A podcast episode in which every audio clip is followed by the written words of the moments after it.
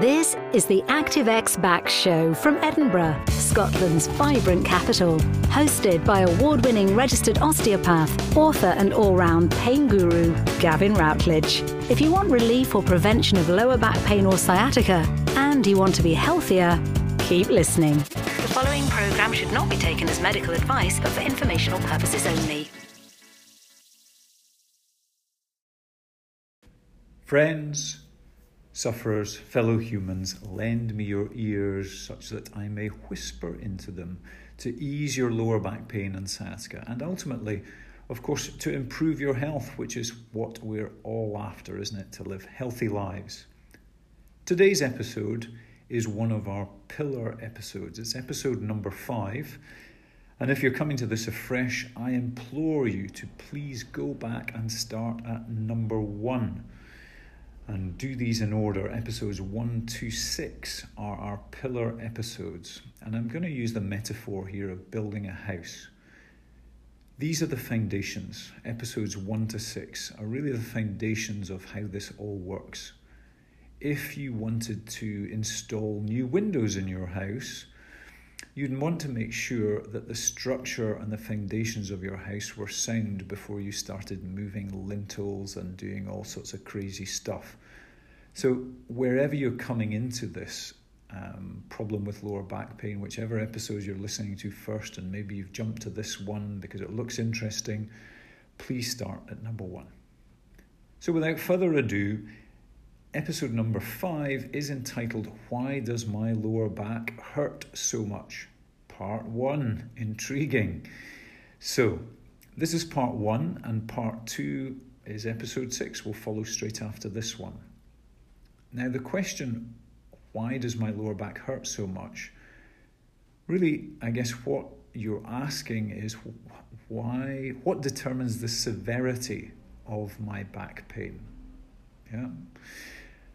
And in order to get to that, I'm going to tell you a story. So, this is a really easy episode for me to record because I don't have to think very hard about theory and so on. Uh, I just get to tell you the story of something that happened to me last Friday.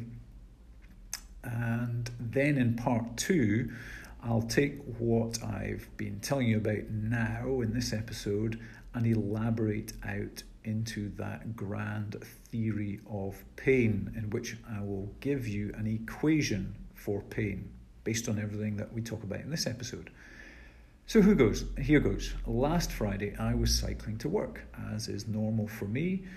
I'd gone a couple of miles from home and I felt a small prick in my upper thigh.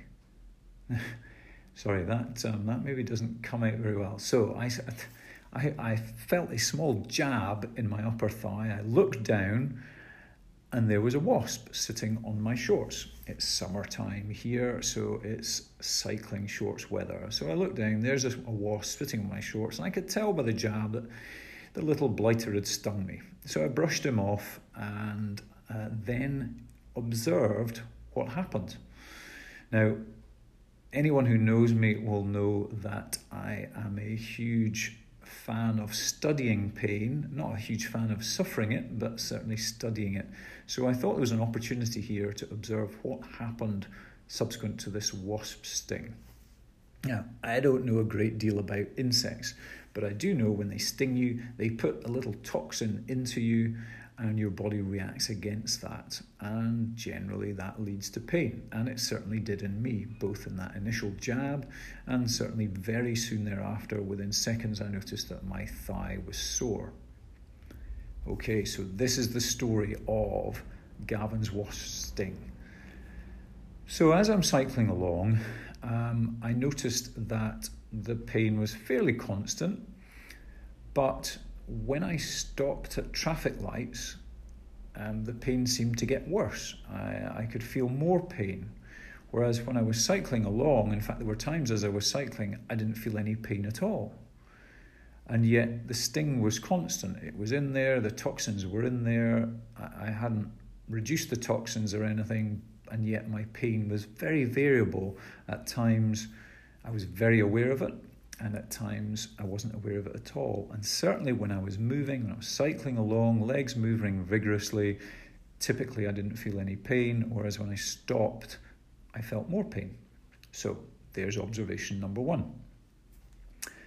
Observation number two relates to um, attention. So whenever I thought about my sting, I could feel the pain.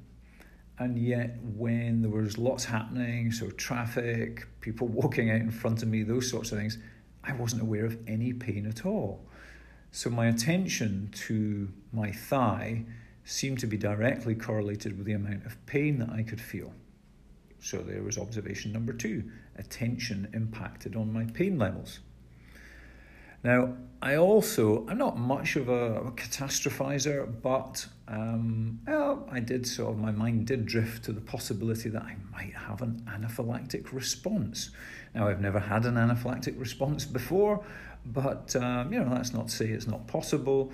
And certainly, as soon as I started thinking about this possibility of anaphylaxis, um, I won't go into what that is. If you don't know it, Google it.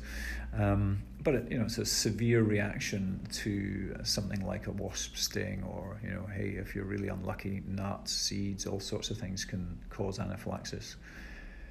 But when I was thinking about that, my pain seemed to increase. Um, unfortunately, that didn't last long because you know, I reminded myself, well, I've never had anaphylaxis before, and actually, I'm super healthy. And I started to reflect on how healthy I am and how that, you know, that made me feel good. And I didn't have any pain then all of a sudden. You know, I went from feeling, oh, quite anxious about the pain and having more pain to reassuring myself that all's good and I didn't have any pain.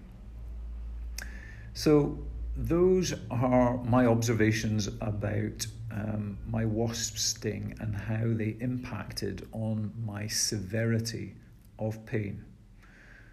So, observation number one when I was moving, I didn't really experience pain, whereas when I was stationary, I did.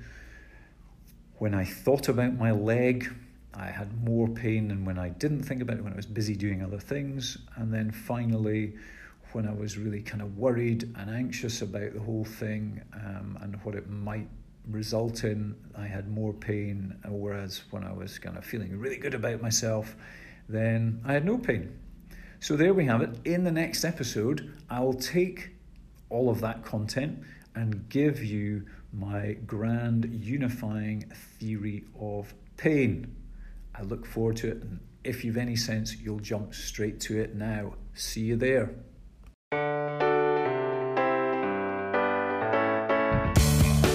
Thanks for listening to the ActiveX Backs show. If you found this helpful, please pass along our web address to your friends and colleagues active-x.co.uk and please leave us a positive review on iTunes. If you have any questions related to lower back pain or sciatica, send them in and Gavin will aim to answer them in future episodes. You can find us on Twitter and Facebook at ActiveX Backs.